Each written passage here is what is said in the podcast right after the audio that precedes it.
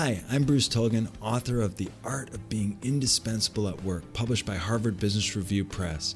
And this is The Indispensables, a podcast featuring conversations with real go to people who stand the test of time in the real world of work.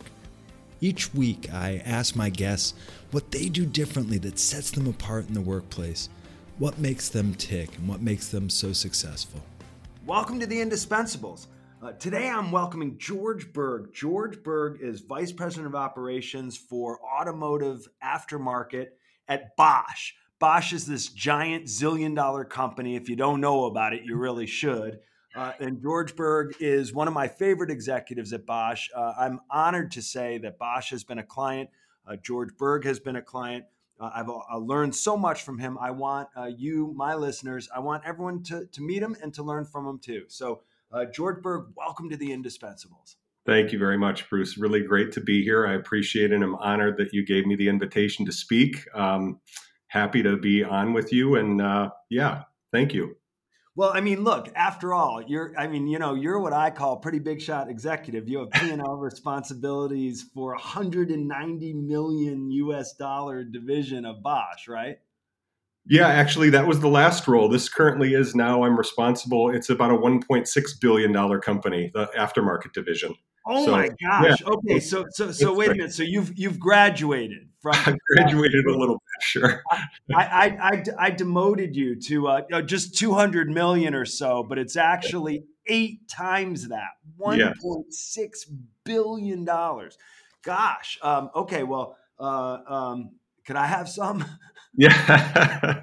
yes. Yeah, it's a, it's a really great division of Bosch. I mean, that's I've been very fortunate in my career at Bosch, and and a lot of executives you speak with. I think you know Sylvia Vogt, and she's been a guest on your um, your podcast. Um, Bosch provides tremendous opportunity for development of people at all levels, and uh, yeah, I've been very fortunate to have a good career with Bosch and a continued let's say challenge in every division I, I go lead and manage. Yeah, it's it's it's an amazing company, and uh, uh, yes, for those of you who are interested, Sylvia Vogt, uh, who was president of Carnegie Bosch Institute, um, where I had uh, uh, a lot of uh, chances over maybe a ten year period to work with leaders like George Berg. That's how yep. I got to to meet George. Um, so yep. maybe you can explain what this 1.6 billion dollar uh, automotive aftermarket business looks like. Sure, certainly. So. Um, yeah, Bosch in North America, you said it. And overall, we're about a $90 billion company. 90 billion. So you yes. still have room to grow. Yeah, we do. Yes. Yes. I mean, our division globally, automotive aftermarkets, makes up about 6 billion of that 90 billion, right? And then in North America, we represent 1.6 billion of that 6 billion division. Yeah. And for sales in North America. And I think most people would relate to it um, in that if you go into AutoZone as our largest customer, O'Reilly's Pep Boys, and you need windshield wipers for your vehicle, that's our business. So any part that you need for your vehicle, and you go into the retail stores or you go into a service, uh, uh, a shop, um, they'll probably have a Bosch component that will fix your vehicle, whether that's a brake, a spark plug, a windshield wiper, and that's my division. I'm responsible for the operations of that division. So I manage all of the inbound, outbound shipments, order to delivery of all those components, whether it's going to a Ford dealer where you might service your vehicle, an independent car shop that you might service your vehicle, or if you pick up the parts from a retail company uh, like AutoZone that's the day-to-day business that we run that that that equates to about 1.6 billion. Wow that's uh, that's that's incredible. And and can you explain your role? Um, uh, because it's you know uh, one of the things i've learned over the years and partly from you is just how many complex details are involved in getting those parts. Uh, you know, it's it's no small thing to get those parts into Pep Boys or whatever, right? No, right, yeah.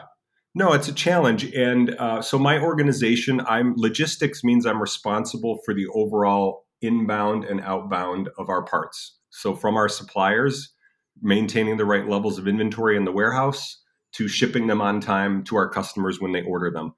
Um, so the main components of mine are I have the planning organization. They're the ones who determine through sales forecasting how much we should have in inventory. I have the transportation organization, so that's executing all of that from the challenges we face today on container shipments. Um, um, you know, inbound transportation has been very, very challenging. And then the third component is warehousing. Um, so the warehousing running the warehouses and putting warehouses in the right place that are the least cost and, and most effective to deliver to our organization. Um, and then it includes some other things like customs and duties, management of foreign trade, those types of activities.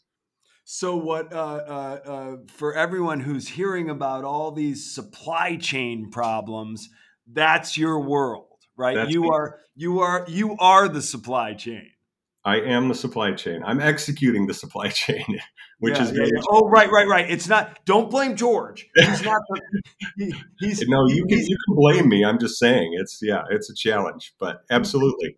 I mean, yes. it's it's been an incredibly difficult two years. I think everybody's faced with the same thing, and fortunate for me, largely the suppliers in my organization are other Bosch plants, right? So we also Bosch, you know, the majority of our business, we supply the components to the assembly lines, to the manufacturers directly, Ford, Chrysler, GM, et cetera. Um, so then they also continue to manufacture those parts up to 10 and 20 years after your vehicle has been stopped being produced on an assembly line, you know. So they produce it and they supply to me. So from that perspective, you know, we have a captive supply base for the most part, uh, but it's still challenging. Absolutely and, and yeah, I mean, so the, uh, the the things that most people are reading about uh, or hearing about on on uh, on the news, uh, that's your day to day reality. That's our day to day reality. The semiconductor shortage is an incredible challenge. The transportation costs, and I mean, right now as we speak, you know, Shanghai is still locked down after almost a month, and getting containers out of that port is incredibly difficult, if not impossible and then the costs i mean the costs in the supply chain are increasing significantly.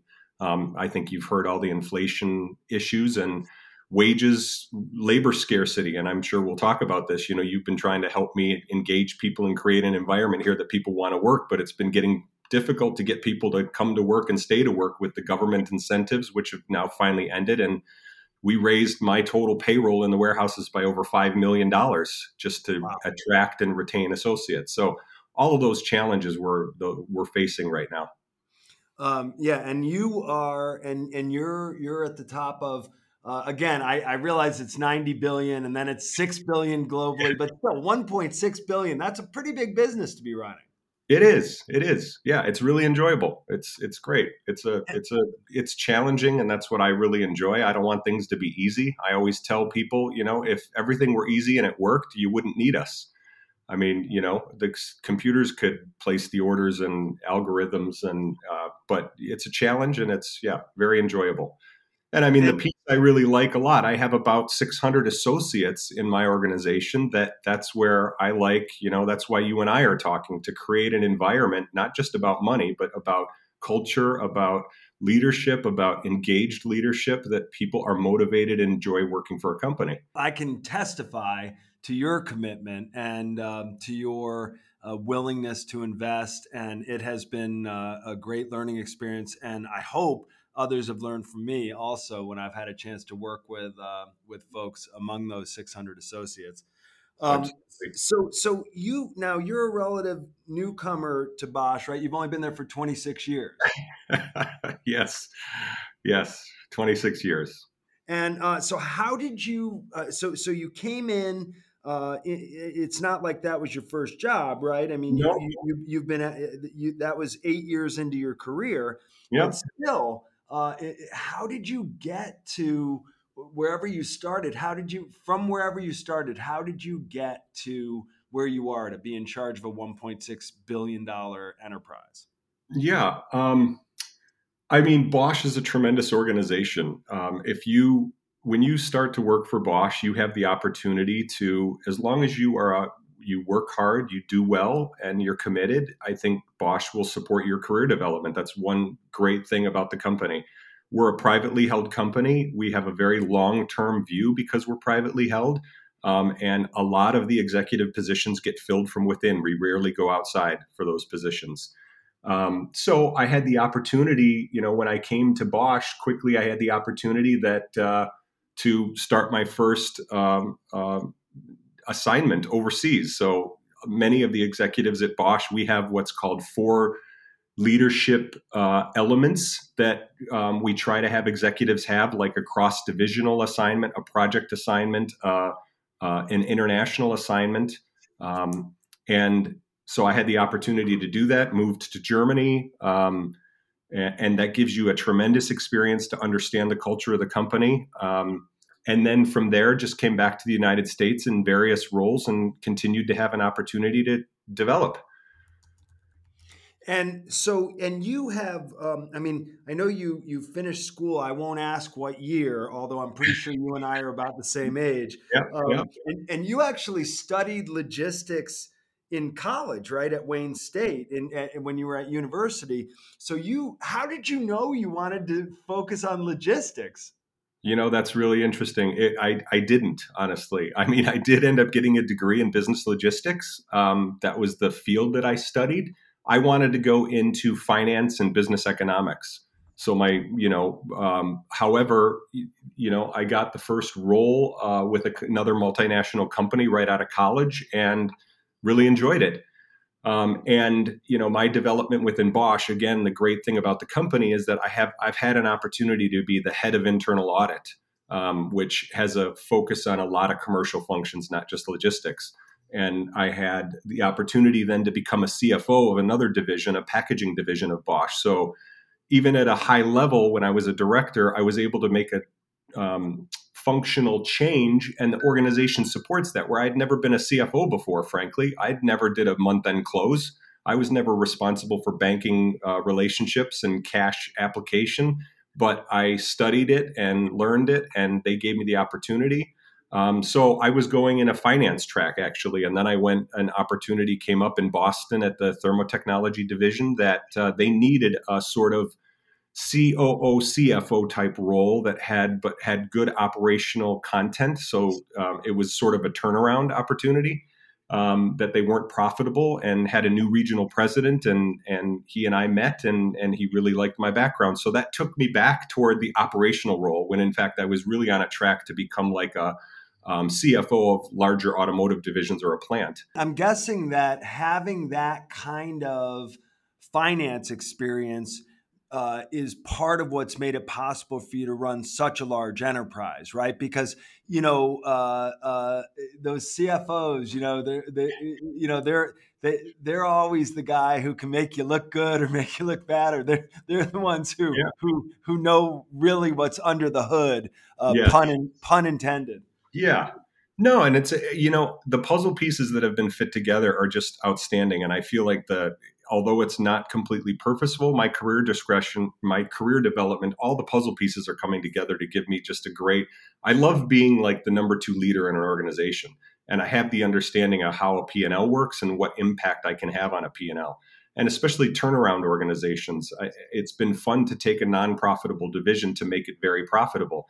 And I came into this role two years ago, and they were already two years into a turnaround. So the regional president and the CFO of this company have done a tremendous job. But knowing that business, it absolutely helps me take a different perspective. You know, I'm not just going to optimize inventory for the sake of optimizing inventory. I'm going to balance that with how do we satisfy our customers. So if I need to impact the cost by having more inventory so that I can service our customers better, you know, I know how to explain that business case and to have that conversation with our CFO and know what the impact is on a business. So, I mean, I, I really am grateful for the opportunities I had, and I feel I really enjoy my role. And this organization is large and complex, and I feel like I can have an impact on it because of the opportunities I've had in the other divisions. Yeah, it's it's it's um uh it's it's I see that a lot in Bosch because it's such a large, complex organization uh, because it's privately held, which for those who are not paying attention, $90 billion company privately held. Although there's this really fascinating detail about Bosch, which I always like to point out, which is a controlling interest is held by a nonprofit foundation. exactly. also so interesting and cool. And I think it has a huge impact on the culture. What, what's your view of the impact it has on the culture? No, I think you're absolutely right, Bruce. I mean, that's part of my why, right? Why do I work for Bosch and why have I stayed with Bosch for 26 years when there could have been a lot of other companies I worked for? And their social responsibility, their environmental sustainability, and that's all about the Bosch Foundation.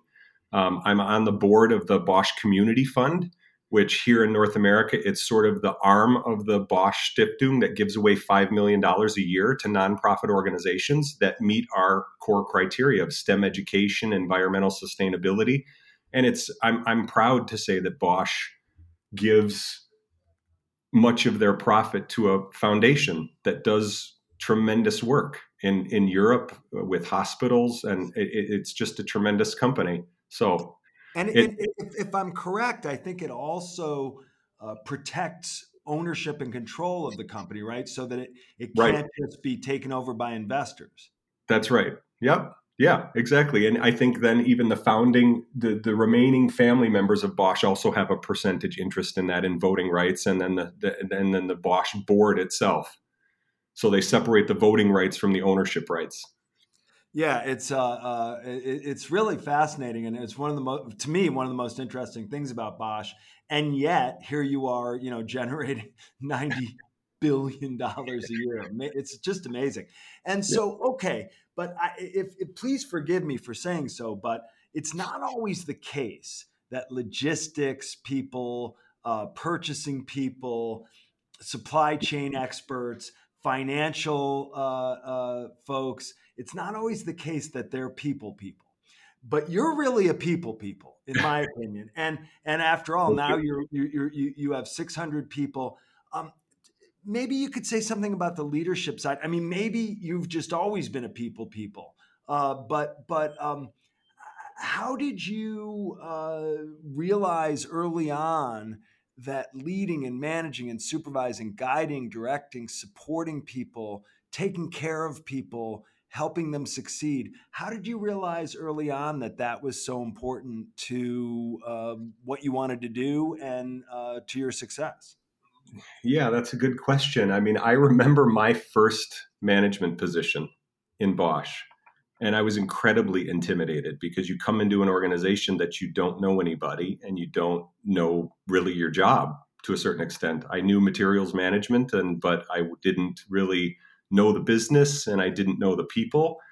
And, you know, um, I absolutely love helping people achieve more than they ever thought they could. And I really like providing people a different perspective on how to solve problems and how to how to how to increase efficiency and productivity for themselves you know and, and develop themselves so you know, I've always been an outgoing person. Um, it's sort of a type A personality, and um, socially, I enjoy interacting with people. And then the whole leadership aspect of having the opportunity to help change cultures of organizations is really what I enjoy doing. Where, you know, in my organization before I came here, there was a tremendous amount of turnover. My position, in fact, had turned over two times in six months. And below it, it was even higher, like 20% turnover we have now people lined up to come into my organization. And you know i don't want to take full credit for that. That's i have great leaders underneath me and you've helped that right? And it's really been a great um, and that's where we still have work to do in the warehouses and the other levels where I, you're going to help us there too, right? You've touched about 250 people in our Chicago office, and you've got about 400 more to go in our warehouses, right? Right, exactly. And just for the record, I haven't actually physically touched them. Touch is a metaphor. yes, you've uh, communicated with them. Sorry. Yeah, no, no, no. I, I hope I've touched them metaphorically. I yes. just don't want people to get the wrong idea. Like I was thinking about hiring Bruce, but he's going to touch our employees. yes. But you've um, had you've had a good influence and you've helped, you know, you and I met and that's why you've helped me tremendously. So I'm not on my own in terms of changing this culture. And we really get get the same mindset in people and you know it, so it's been great and that's really uh, an area I, I, I consider myself a servant leadership is what i tell my people right that my job is to make your job you your job easier and make you better that's it because if it if you do better and it's easier for you then we're going to succeed as a as a company. Yeah, and and um, I, I, was going to ask you how um, you would describe your leadership style, but I will draw a bright line under something you said, which is, you know, here you are. Uh, among the first things you had to say uh, was that you wanted to share credit, that it's not just you, that it's your people. Uh, you you even give me a little credit, you know, which which is very kind of you. Um, and you know, so one of the things uh, you you seem to, you know, for a pretty big shot executive, uh, you you're very um, uh, careful, I think, about how you wield your power, and you seem like you're able to leave your ego at the door, which is, I think, is such a wonderful trait if you're going to be in charge of other people. Yeah, thank you absolutely. I mean, I don't think there's any room for ego, honestly. Um, well, I've got about a thousand other clients you could mention that to. you know, and I always it's it's interesting. Small things make a big difference in changing people's perspective. That you know, in during the crisis, I went and worked in the warehouse for four weeks. I was a warehouse worker, and they didn't even know who I was a lot of the people. So I was there and I just said, okay, sign me up. I went through orientation, got in the I picking, packing, shipping, everything. I mean, I worked for 13 hours a day for two weeks straight, just That's helping output because we couldn't hire people. So I brought myself and seven people down and we worked in Atlanta for two weeks. And I'm not above anybody, you know, and I always I like to get caught picking up garbage off the floor you know and wherever i go I, I, tell people this isn't bosch's organization. This is our organization. This is our facility. And if you see something like that you know it's not somebody else's job to clean it up. It's you know just like your home let's make it a good environment and i think that those small things that you can do to prove that you know I, i'm not better than anybody and it's the you know i like the story that i had one time uh, about you know this this um, uh, leadership and connecting people to the purpose. I always use a visual of a cathedral being built, and there's one guy who's hammering a stone, and he's saying, I'm hammering a stone. The next guy is hammering the same stone and says, I'm making a window. The third guy is hammering a stone and says, I'm building a th- cathedral, you know? And, Ooh, and that's, that's, good. yeah, that's the perspective. And, and, you know, another story was NASA is always one when they were sending people to the moon you know, someone stopped the janitor and said, "What are you doing here this late at night?" And he said, "I'm I'm helping send someone to the moon." Right? That's awesome. And that's, and that's awesome. the idea, right? I think that yeah, we're there. And, uh, I, I, I, so I want to drill down on your uh, uh, going into the warehouse. You brought seven people into the warehouse. Now, I I take you at your word that one of the reasons is that you were the warehouse the warehouse was understaffed um, right. And and uh, so you were trying to help out. But I take it that was there was more to it than just that. I'm guessing you wanted to see up close what was going on. You wanted to learn about it. Uh, is that part of it? Yeah, part of it. But honestly, I it, the objective was to really help ship product. You know, number one priority was we were way down. We normally have about 148 people in the warehouse when the government stimulus after COVID came out, we dropped down to 80. So wow. we could we we could not ship. People were getting paid more staying at home than they were coming to the warehouse. So we we we started to increase rates, and we have increased rates significantly, as I mentioned. But we needed hands on deck, so that was number one. But absolutely, I mean, I was there, and, it, and it's you know a go to Gemba moment where I got to understand in detail how our processes worked because I worked them. And as a result of that, for example, I learned that our largest commodity product, wipers, we distribute in an incredibly complex way. So, a decision out of that now, I'm moving wiper distribution to one of our warehouses in Summerville, South Carolina, outside of Charleston. And it's going to be about five, eight times more productive than it is today in Atlanta so yeah there was a lot of lot of understanding our processes better but i didn't want to do that in an intimidating way meaning i don't want the warehouse manager to feel like i'm coming in to spy on their processes and you know say you're not doing things effectively it was really about helping the organization get caught up and ship products on time to our customer um, so did for, anyone know that you were the boss's boss's boss's boss's boss um, you know i think for the first week there were about two people who knew. Of course, the warehouse manager knew, and then the person who did orientation somehow he was told. So he was a little bit intimidated by giving me orientation. Um, but the people out on the floor didn't know, um, which I really appreciated. I built some great relationships with some of the people that are working out there and got to engage them and talk to them. And, you know, that's fundamentally where we have some disconnects where the communication between the team leads and the and the people on the warehouse floor isn't there like and i would fist pump people give them high fives when we met our targets talk to them about why are you here do you work for bosch or are you a temp? And really engage everybody at every level to say what's your purpose? What you know and it was a tremendous experience just a tremendous experience. I mean it sounds like it. I i, I uh, am realizing as we talk that i'm going to have to write an article about this. Um, th- th- I mean, uh, I don't think I knew that you did that. And who were the seven who uh, who you brought with you?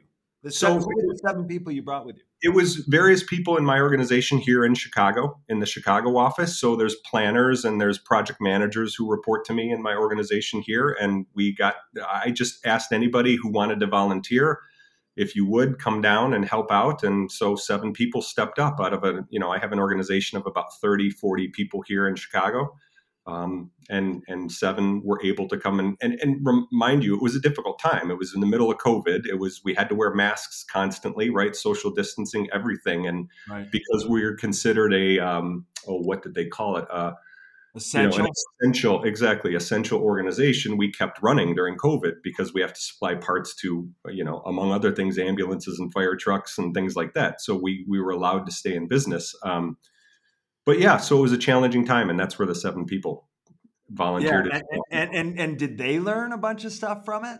Oh my, yes. I, I, mean, it was great because there were planners who planned the product, right? So they set the inventory levels in the warehouse, and they got to see how the products that they plan are distributed.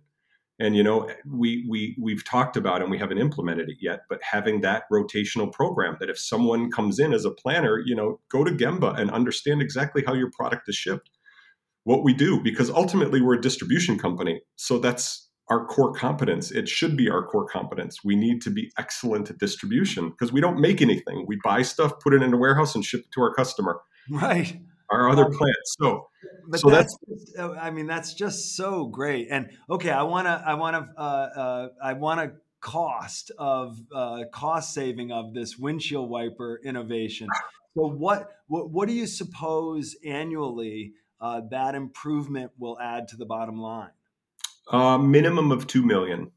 Wow. Okay. So uh, annually. So let's just say it's two million. So over a five-year period, that change could save 10 million, yes. but of course it'll probably be a growing uh, savings because the business is still growing, right? That's correct. It's growing. Plus, that doesn't include really the productivity gains that we're going to get. So, 2 million alone is sort of fixed cost improvement because we eliminate a third party warehouse so that I'm now taking that third party warehouse and moving the product in or to Charleston, South Carolina. And um, so that's just the operational cost alone of that third party warehouse. Now, incrementally, if you put the productivity increase, which we're still testing, we're just ramping up and going full production in September. Um, you know, I expect it's going to be significantly more. I mean, um, yeah, yeah. So, so I, three million a year? I, I, I don't want to say a target. I don't want someone to hold me accountable, right? Got it. All right. Well, I'm going to call it 15 million over over five yeah. years. And so uh, now I guess the learning was priceless. I guess Absolutely. the legend. I'm guessing it's now a legend in the in the organization as well. And I think the legend is priceless. So yeah. the learning for you and your team priceless. The legend uh, for the organization, priceless. But actually, the business improvement of one, and I'm guessing there are other business improvements. The business yeah. improvement, one business improvement, uh, yeah. I'm calling it $15 million over five years. So yeah. uh, that, that, now that is a success story. No, it's great. And, you know, that's, it was also a challenge to get it approved and it took a last my I, will never forget and people have said to me uh, our board came from germany who runs this six billion dollar company and the president was there in person and i needed a decision made that day because a lease was going to be expiring of or the the offer from the real estate agent for the place in summerville had to be made that week wow. and so i put him under a little bit of pressure and I said, I need your support to make a decision today and gave him the business case. And it was, and I have And- to say, and- you talk and- about courageous leadership, and I really respect. He's just retiring. Mr. Bodden is his name. He's just retiring this year. He had the courage and he said, you know, George, go ahead, let's go for it. Let's do it. And it's the best, you know, example I've had in a long time in my Bosch career of someone making a good, courageous decision because that could have gone the opposite way. That could have gone, I you can't put this in front of me and have me make a decision immediately in this board meeting. Okay, so uh, well, well, I think that's a fantastic story, uh, and um, uh, and and and and I think it speaks volumes about your commitment. Um, and and uh, and I'm guessing that just all the way around, uh, that was super impressive. But how did you convince the president? Uh, to so you had the president, you're trying to convince him. How Yeah. did you convince him? Well, I mean, first and foremost, the you know the business case spoke for itself. So there was savings, but there was a lot of risk inherent with making that decision. You know, we don't want to disrupt our customers and our largest commodity. There's questions of whether we could manage the inventory better and stay in the space in Atlanta and still fit it. So there were a lot of questions about it, and you know, ultimately, I I honestly said to him, I said, "Look, you hired me as the supply chain executive to optimize the supply chain."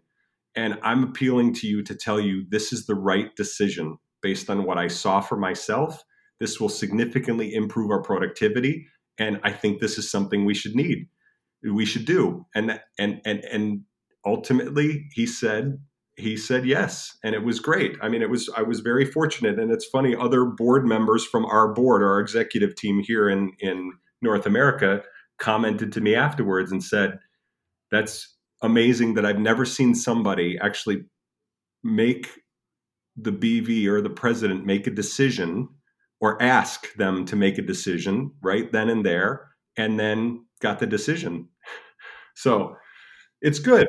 Also, I mean, Bosch is also changing our leadership culture and, and we're a very risk averse organization. We we and and and we're great. We work toward the long term. We don't have quarter to quarter pressure. Um, on the other hand, you know, we're very cautious about our growth. We're a very slow growing company, and that's been successful to get us to this 90 billion. Sometimes it's difficult if you don't have a very, very solid business case, but it was great. That's that's that's amazing.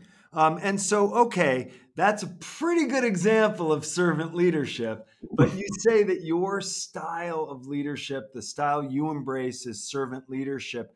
Mhm. What is, what does that mean to you? You said your job is to facilitate their success. Yeah. Um, your job is to remove obstacles. Uh, your job is to make everyone realize they're building a cathedral. They're Right. sending someone to the moon.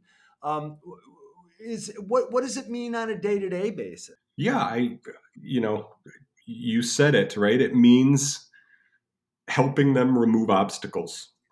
And I ask the question a lot what is it that's in your way to getting your job done or to make it more effective? When I started, uh, when I start every organization, I have a one on one with every single person in the organization. It might take me three to six months, but I sit down with every single person and say, Why are you here? What do you want to accomplish personally? And what frustrates you the most in the organization?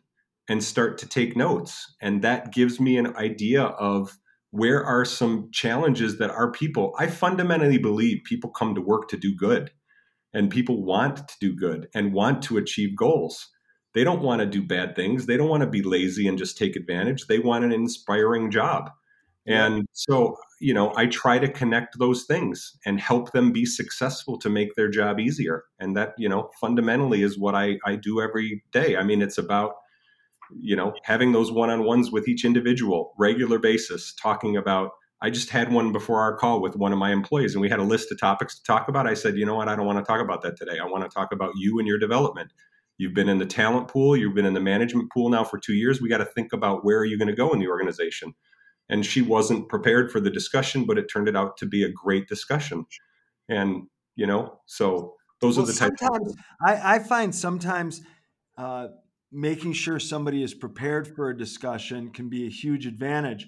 But sometimes but sometimes making sure someone's uh, just thinking spontaneously can be a huge advantage. Yeah, and I think she was prepared for the normal topics that we go over this, this, this, and this, and and and this is an individual that's a high potential performer in my organization, always getting things done on or before I ask them. So you know the tactical dates, times, everything like that on getting task oriented stuff done isn't as much of an issue.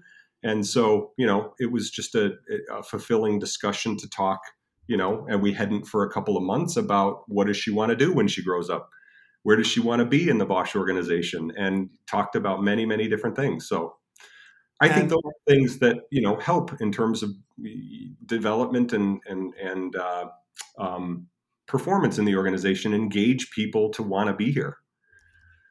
Yeah, it's it's it's fantastic. And when you said you you, you do a one on one with every person, just to be clear, is that all six hundred or is it the the thirty in Chicago? Uh, yeah, it was the 30 in Chicago. I mean, it's in total, it's about 60 people in my organization that are part of, let's say, the office. Those are the ones that you've now already done the leadership with me. Um, yep. Yep. Um, but that they're not all in Oak Brook. So I still had one on ones with, there's people in Serbia. We have a large office in Belgrade that report into my organization. So those people as well. So I had one on ones with roughly about 60, 70 people. Wow. Uh, are you are you affected by uh, the Russian aggression and uh, attacks on you? We are. Yeah, we are. Yeah, we have our largest plant for manufacturing spark plugs is in Russia, um, and that's actually operating very well still. Um, you know, we have embargoes now, and we have we have duties that have been imposed, but uh, they're still supplying. Um, we have offices and warehouses in Ukraine, um, Bosch offices and warehouses. Um, so I don't, you know, I, am not responsible for them, but there's we're understanding people are all safe, and we've kept track of all of the associates, and there's a crisis management team that's you know looking out for all of that. Yeah. Wow. Yeah, uh, it's uh, uh, what a what a complex situation, and yeah. when you're a leader in a large, complex global enterprise, uh, those things affect you, right? Absolutely. I mean, yeah. I'm sure the trade war affected you. Uh, yeah. Yeah. How do you look at uh, transformational leadership in an environment where uh, you're you're in the midst of a changing culture? You you said you're in the midst of a turnaround. Mm-hmm. Um, what what does a transformational leader need to do in that environment? Yeah, I mean, for me, transformational leadership is more about what we talked about connecting people with the why of the organization. It's this whole notion that, you know, the carrot and the stick fundamental is you reward people for achieving a target, right? And and and discipline them when they don't. Um, that doesn't necessarily work, and, and it works in some situations, you know, like bonuses, incentives for productivity but i think you get it's that intrinsic motivation that you want to tap into of people that they're willing to work for you no matter what. And it's really you know giving them autonomy giving them purpose um, and that's how you transform. And and and the the you know results and commitment are exponential. If people really feel connected to the organization that's to me transformational leadership um, that i'm trying to you know tap into for each individual person um, and and so, what if you were to give someone career advice? You and I uh, started this conversation before we went live. You're wearing a West Point t- uh, sweatshirt. Uh, your daughter just graduated from one of the greatest uh, educational institutions in the history of the world, yep. West Point. Uh, she's now an officer in the United States Army. God bless yep. her. Um, and uh, uh, so uh, you you you must have some advice for your daughter. Maybe these days she has some advice for you. I was just going to say, yeah.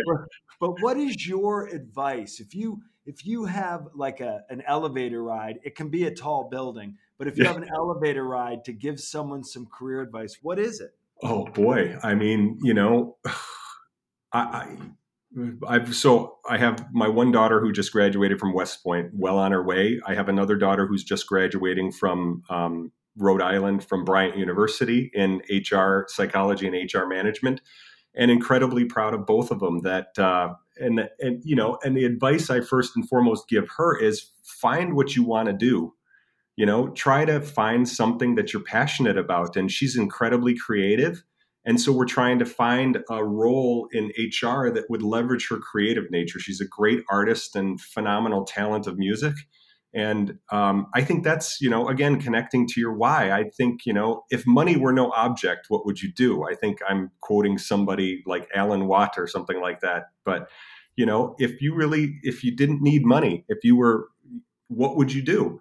Try to find something like that first and foremost. And then, you know, I, of course, I'm an incredible advocate of Bosch. That I think it's an it's it's a tremendous institution that, you know, is very uh, we talked about it already. You know, socially oriented. The last thing they'll do in a recession is lay people off. Uh, they look out for employees first and foremost, and it's a you know you have every opportunity in the world. Yeah, yeah, and it's and and and partly because they can, but that's also man, that's that that that I would guess that pays dividends over time.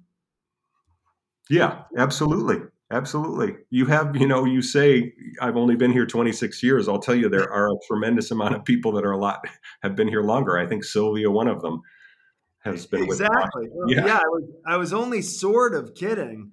Um, and, uh, uh, uh, you know, it's, it's, um, uh, people, it's amazing. People stay at Bosch. Uh, I yes. guess maybe maybe maybe they don't stay in the warehouse if they're getting six hundred bucks a week from, uh, yes. from, the government. But right, uh, right. Uh, so uh, uh, so your advice is think about what would you do if money were no object, and and and so that's really purpose driven purpose driven work. And yeah, yeah. What is your why? What is your why? Yeah, I think that's where people really, you know, work shouldn't have to be work that you should enjoy. And, you know, I'm lucky to have found my why that I, as I told you, I love being sort of a number two person in an organization helping transform it. Um, you know, I, I really, it connects with what I like to do. My last three roles in Bosch have been all very similar. Um, with a little bit different um, size of organization, but nonetheless, you know, transformational in that it's money losing divisions that need to uh, improve and engage people. So it's it's been a it's been a tremendous um, experience. Well, I have no doubt that uh, should you decide you want to be number one, you will be uh, in in due time. Uh, otherwise, you. will be number two in an even larger organization. If if being a lieutenant is what you like, um, then then I'm guessing you will be. Uh, uh, anyone would be fortunate to have you uh, as their number two or as their number one. George Berg. Thank you. Thank you for being a guest on the Indispensables. Thank you very much for having me, Bruce. This was great. It was great. Next week on The Indispensables, Bruce will be joined by Jazz Janine from Angel of the Winds Casino Resort, and they'll discuss managing and working with Gen Z. If you like this episode, please subscribe and leave us a review. You can also follow us on Twitter at go-to underscore podcast. That's at go-to underscore podcast. Learn more about go-toism in my new book, The Art of Being Indispensable at Work, available now from Harvard Business Review Press, wherever books are sold. And you can learn more about our work at Rainmaker Thinking by visiting us at rainmakerthinking.com. Until next time, stay strong and stay indispensable.